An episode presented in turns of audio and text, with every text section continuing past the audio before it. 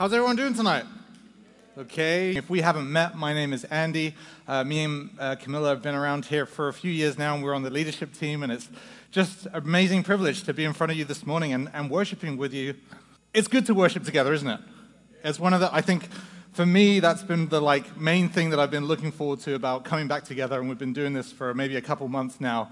It's really that worshiping together, that, that thing that changes when you're around a group of people that we you know, things can shift and go in different directions. We were just, um, you know, speaking about in the pre-service prayer, like God can really do anything in a meeting when we gather together and accept that He's in charge of the meeting and, and can do things. And it's, it's good to worship together. And I think the awesome thing about that is that worship actually produces something in us. We see pictures of worship in, in Revelation. We see pictures of what it's going to be like standing before for God, and we see Him in all His glory. And we're pretty much going to be face on the ground, just saying, Holy, holy, holy, in His throne room when we see Him. And we come to worship, and we do worship in spaces like this, not because we like to do it because it gives us warm fuzzies. We actually do it because He deserves all the glory and all the praise and all the worship. Amen? We do it because it's, it's for Him, it's a de- declaration of what He's done. But God is so awesome that He's actually designed us to also get something from, from worship. And I love it that no matter what's going on around us, worship brings us back to a central point in His presence. It brings us back to acknowledge that He's large, that He's in charge. You know, those lyrics that we sing that are on the screen, they're not just nice things to say about God, they're amazing truths about who He is, what He's done, and who He's going to create us to be as well. It's amazing to worship together. And as we continue these services, and as we do this three times over the weekend, we've been discussing sort of in, in leadership meetings and different things of just like the importance of concentrating and being in God's presence. You know, even though times are shorter, even though things are more apart, we're like, what is the valuable thing that we can come and do? The really valuable thing that we want to concentrate on is being in, the God's, in being in God's presence. It's not just about good teaching, it's not just about seeing one another, it's actually coming together as a group of people and being in His presence. And the process of worshiping does that to us. Today, I was, I was, well, not today, this week, as I was asking God, Lord, what do you want me to share on? What do you want me to do? I, for, there was an evening there where I, I was just like, God, I could do this, I got this idea, I got that idea, I got that. And what often happens with me when I'm when I'm praying to God, the answer doesn't seem to come right away. A lot of the time, interestingly, the, the, the, answer is sometimes the first thing on my mind when I wake up the next day after giving it to God. And on a morning this week, God just said, Peace. And I knew it was from God. You know, when God just says, says to you something and you know it's from Him? It was one of those moments. So tonight, I just want to talk about peace. And that's why I'm mentioning worship as well. It brings us to a central point of being in peace, in God's peace. Now, the world views peace and gives peace in interesting ways. It's interesting for us to look at this today because peace, if you ask people outside the church uh, today about what they thought peace meant, what would they probably say? It probably just means the absence of war, the absence of conflict. You know, if you're not at war, if you're not in strife with somebody else, you're at peace with them. For, for the Bible, for Jesus, for the, for the New Testament church and the, the, all throughout Israel's history, peace had so much more meaning to them. Peace was the word shalom for most of that time before they wrote it in Greek in the New Testament, and it was a different word. But shalom was this rich, interesting word that we don't, I don't even understand the full context of. I think if you go to Israel today, people, it's the greeting that people say to one another, but it means tranquility, it means perfection, it means peace. Sort of get your minds into sort of the Garden of Eden where God and man were at peace with one another. There was no barrier, there was no wall, there was even nakedness. Whoops. But Maybe that's what they're saying when they say shalom to each other. Naked? No, I'm sure it's not. Take that out of the, the word. Um, but it's different for our culture. We've lost some of that meaning. So today we're just going to go back and peel off some of the layers of what peace means. And I think it's going to be a rich word for us today because it, it doesn't just fit nicely into the narrative of where we are as a culture. You know, the last few months have been bizarre, as you can recognize by our meetings. You know, we're still not out of it. And the next few months, we don't really know what's going to happen. It seems like you open the news every day and we're going forwards and then we're going backwards. To be at peace is a word that we want to concentrate on. But that's not the primary reason why I think God wants this. I think this is a central truth that God wants to add to us. You know, we live in a secular society in the West here. Our culture is, you know, is no longer based on the belief that God is at the center, that God has made the rules. We now sort of have advanced beyond that, what most people think. Most, we're now laying those ourselves. And different people notice how different cultures deal with suffering. There was one in my research this week of just looking at peace. There was a guy called Dr. Paul Brand. He's a Brit like me, and he spent the, he was an orthopedic surgeon, and he spent the first half of his career living in India and dealing with leprosy and all sorts of other things. And then on the second half of his career, he moved to the United States. And at the end, he observed this, and he said this about how suffering and pain affects different cultures. He said, In the United States, I encountered a society that seeks to avoid pain at all cost. Patients live in a greater level of comfort here than in any place I have previously treated, but they seem far less equipped to handle suffering and seem far more traumatized by what they're going through. That's a stark contrast, is it? What this doctor is saying, who used to deal with leprosy in India and the, the, the, social outcast that, that we're making, you know, that doesn't just affect you on a health level in India, that affects you on a societal level. You know, they have different hierarchies of society. The old class system is, is alive and well there, I believe. And the leper, lepers would be the lowest of the low, the dirtiest of the dirt. And what this doctor is saying is when he came to the US and served rich clients, rich patients, he said they couldn't handle their suffering like these people could something was missing. You know, modern secular people, our society, we have a freedom to choose any meaning of life that we want. All religions um, would tell you what to live for, but our secular people, our society, we're free to choose anything we wish to live for. But the problem is that whenever the secular world chooses something to be the central foundation of their life, the thing to live for, maybe the, you'd call it the purpose of their life, when that thing disappears, all hope is lost. And while we search for the next thing to centralize our life on, we distract ourselves with just entertainment and distraction until we land on the next thing, earthly thing. Jesus, in John 14, verse 25, he says this about peace and about the world. He's talking to his disciples here and he says, Peace I leave you with. I oh, sorry, peace I leave with you. My peace I give to you. Not the, as the world gives, do I give it to you. Not as the world gives, do I give to you.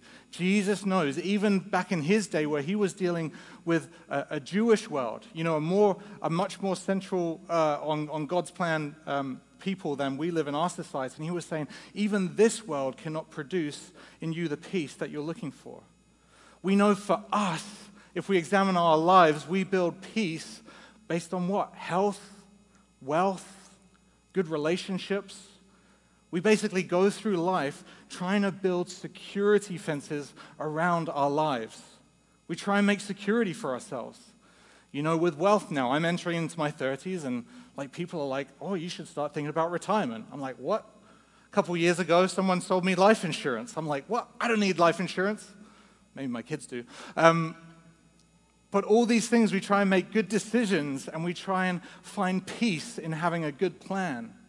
But what coronavirus and what we've discovered recently is the best laid plans, the most advanced societies on the face of the planet aren't, aren't protected from a fragile life, from fragile lives that we live.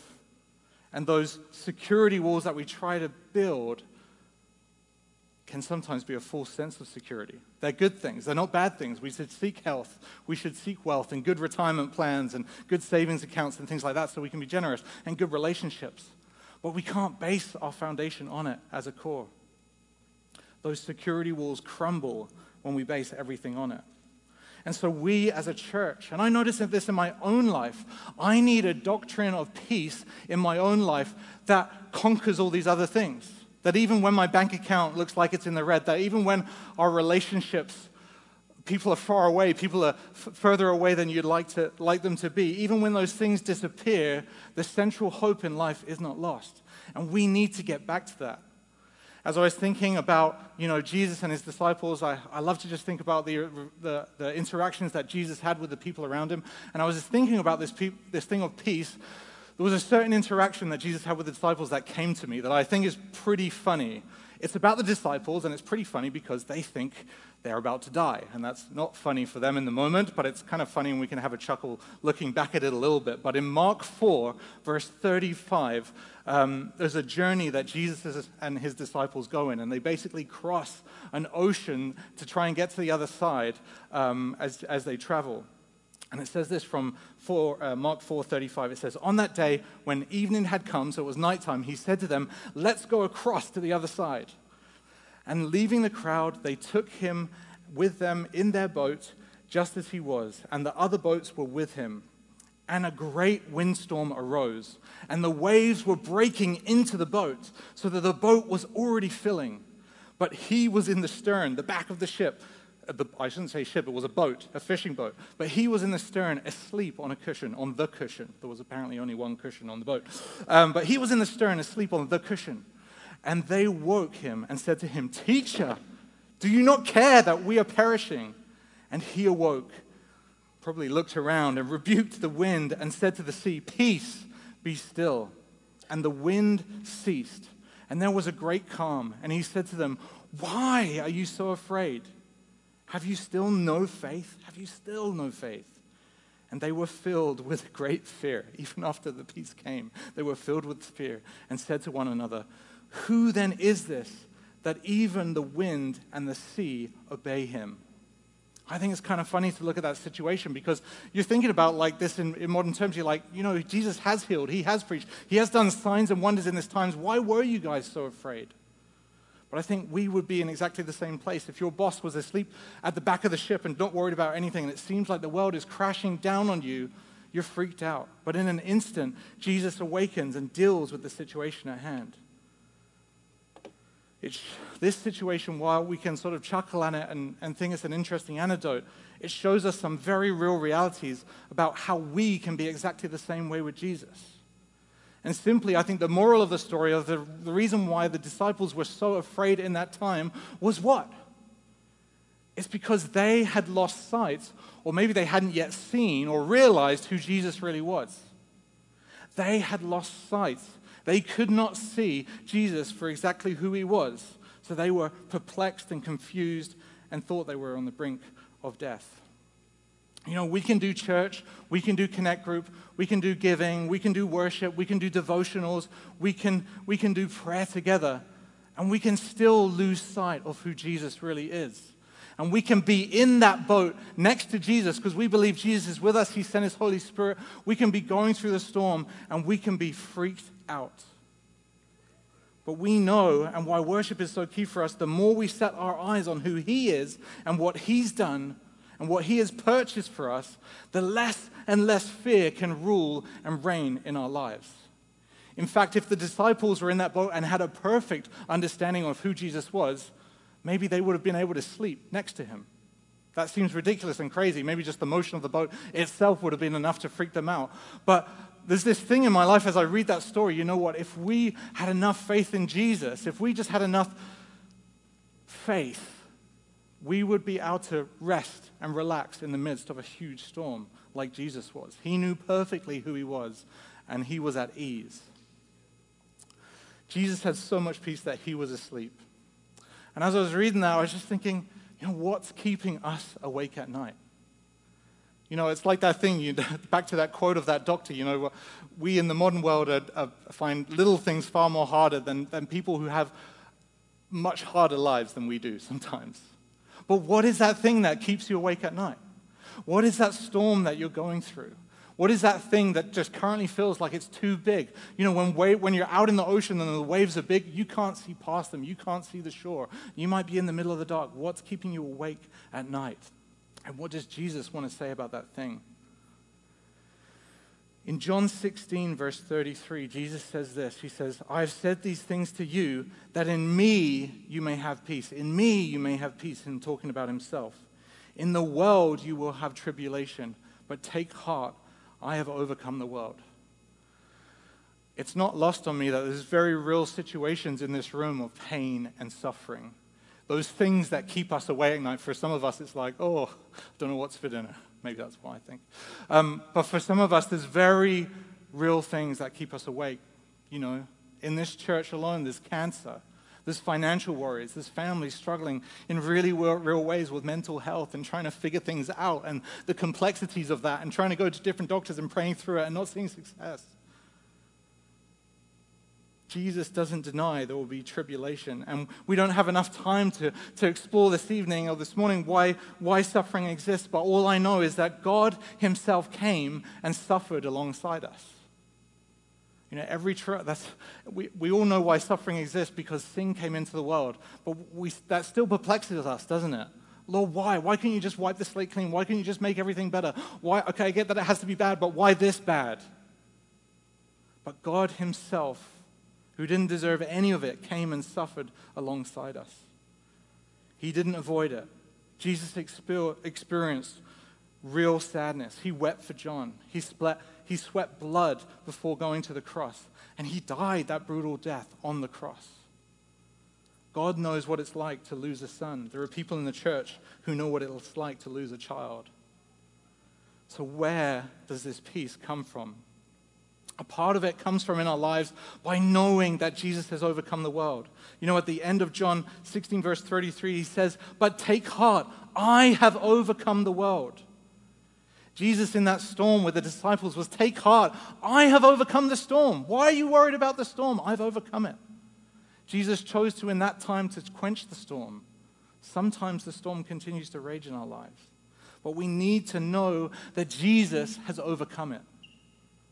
We need to know that not just that he's overcome it, but that we are in him. In Ephesians 2:14, it says, "For he himself is our peace." Jesus is our peace who made us both one. We're in him and has broken down in his flesh the dividing wall of hostility. It says in Philippians 4 7, it says, And the peace of God, which surpasses all understanding, will guard your hearts, your minds in Christ Jesus. The other thing we need to know, and that the Bible talks about often, is that we need to know that future glory is coming. It says in Romans 8, verse 18, he says, For I consider that the sufferings of this present time are not worth comparing to the glory that is to be revealed to us. Again, this is the writer Paul, who is not unfamiliar with suffering and being locked up for the kingdom and for being shipwrecked and all these things. I consider the suffering of this present time not worth even comparing to the glory that is coming. Church, we need to understand the glory that is coming, right? That's why we worship. That's why we need to understand those worship songs. That's why we need to sing loudly and boldly because worship in our lives reaffirms that truth again and again and again and again. We need to continue to do those things. We need to continue to try and meet together.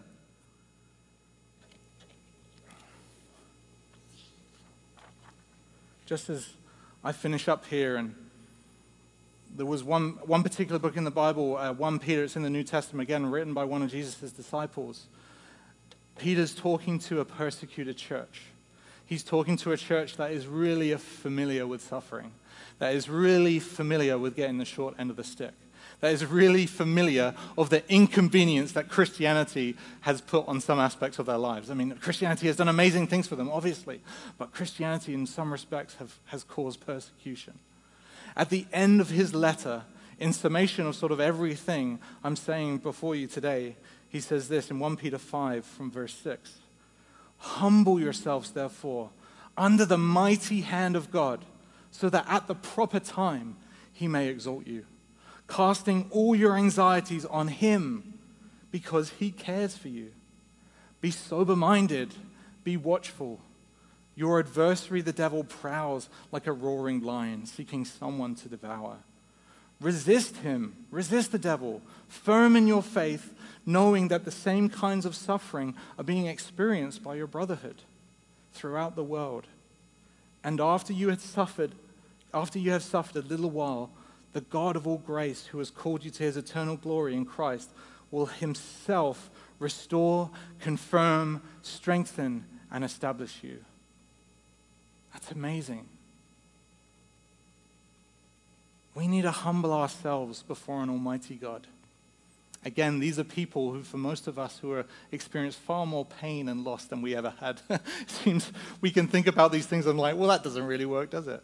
Does that really work? No, these people knew. They had been through it. Humble ourselves. That, that piece of humility declares that Jesus, I don't understand, but I know you've got it. That's what Jesus wanted from the disciples in the boat. It's like you don't have to understand everything, you just got to trust that I've got it under the mighty hand of God. We've got to realize that God has a mighty, mighty hand. We don't know the cards that He's holding. We don't know what He's planning for tomorrow or the testimony that He's building through our lives or the people that He's going to affect through us. At the proper time, you may be exalted. We need to cast our anxieties onto Him. How many times do we try just to cast our anxieties onto something else that's trying to go and try and fix us or distract ourselves? and just try and think, I'm not going to think about that thing. I'm just going to think about this other thing. No, we need to take the things that are anxious for us. It's not, it's not unbiblical to have anxieties. It's okay. But you've got to give it to God. That's where He wants it to go. The enemy is looking for people, the enemy is wanting to devour. So be firm and be close to God. We know that other believers are going through the same things as us. And as obscure as it sounds, we know that this is a little while. Seems like a long while. I haven't, it seems like a long while. People who are going through years, decades of pain in their life, it seems like a long while, but one day it won't. One day, standing before his presence, it won't. We don't stop praying for healing. We won't stop praying for hope. We won't stop praying for situations to change. But the root of our foundation of hope can change now. It can change this evening. It can change over the weekend. It can change as we focus our attention on God the Creator once again. That God would even reconcile us to eternal glory is amazing. So, I'd, just as maybe the worship team come back up and, and Mike comes up here, just once we get to worship, just cast your anxieties onto God. What's keeping you awake at night? What is the storm that's raging in your lives? God wants to minister to it. He wants to increase trust. He wants to increase purpose, and He wants to see you through it. Amen.